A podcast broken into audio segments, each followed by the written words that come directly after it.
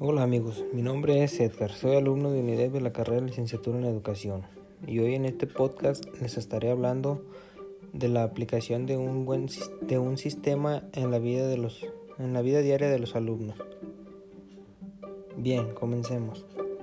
La aplicación de un sistema en la vida diaria, como bien sabemos, un sistema se conoce como un nuevo paradigma científico que da una orientación del pensamiento y una nueva visión del mundo, ya que todos los campos del conocimiento existe de uno u otro modo, complejidades, totalidades o sistemas, entre otros.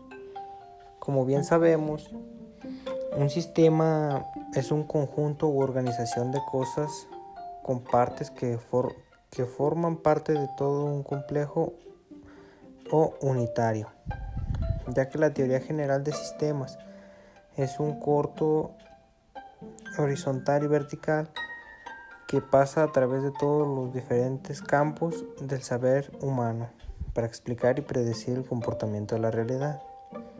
Sus principales funciones de los sistemas son investigar el isomorfosis de conceptos, leyes, modelos en diversos campos y fomentar la transferencia provechosa de unos a otros. Estimular desarrollo de los modelos teóricos adecuados en el campo que carecen de ellos, minimizar la repetición del esfuerzo teórico en diferentes campos y promover la unidad de la ciencia al mejoramiento de la comunidad entre especialistas. La estabilidad de un sistema varía de acuerdo a su grado de complejidad y depende de muchos factores como el tamaño, la cantidad y la diversidad de los subtemas, así como el grado de con- conectividad que existe entre ellos y entre otros sistemas. En la solución de un problema con un enfoque sistemático nos permite desarrollar metodologías que sean innovadoras para descubrir patrones que se repitan con, las, con los acontecimientos de la naturaleza y la vida cotidiana, ya que éstas nos proporcionan métodos más eficaces para afrontar problemas con mejores estrategias de pensamiento y poder profundizar y ampliar nuestros puntos de vista. Además, por ser integral, el razonamiento es más claro y profundo y por ende mejora la comunicación. El enfoque de sistemas integra las partes hasta alcanzar una totalidad lógica o una autonomía relativa. Con respecto a la, a la totalidad mayor, de la cual también forma parte. Esta no busca establecer una teoría general de prácticamente cualquier cosa, única y total, que reemplace todas las teorías especiales de cada disciplina en particular.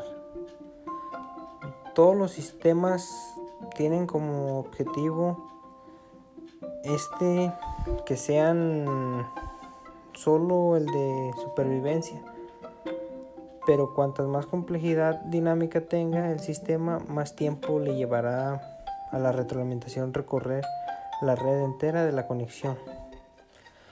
En conclusión, los elementos de un sistema están inmersos, rodeados o incluidos en otros sistemas. Se consideran complejos el clima, la, la ecología, la economía y la sociedad, entre otros.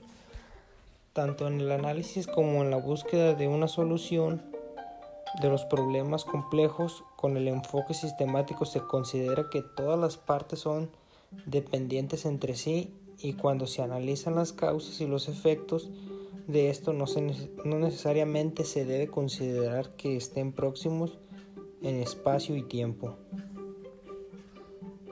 Bien amigos, de mi parte sería todo, espero y les sirva de mucho esta información y nos vemos hasta la próxima.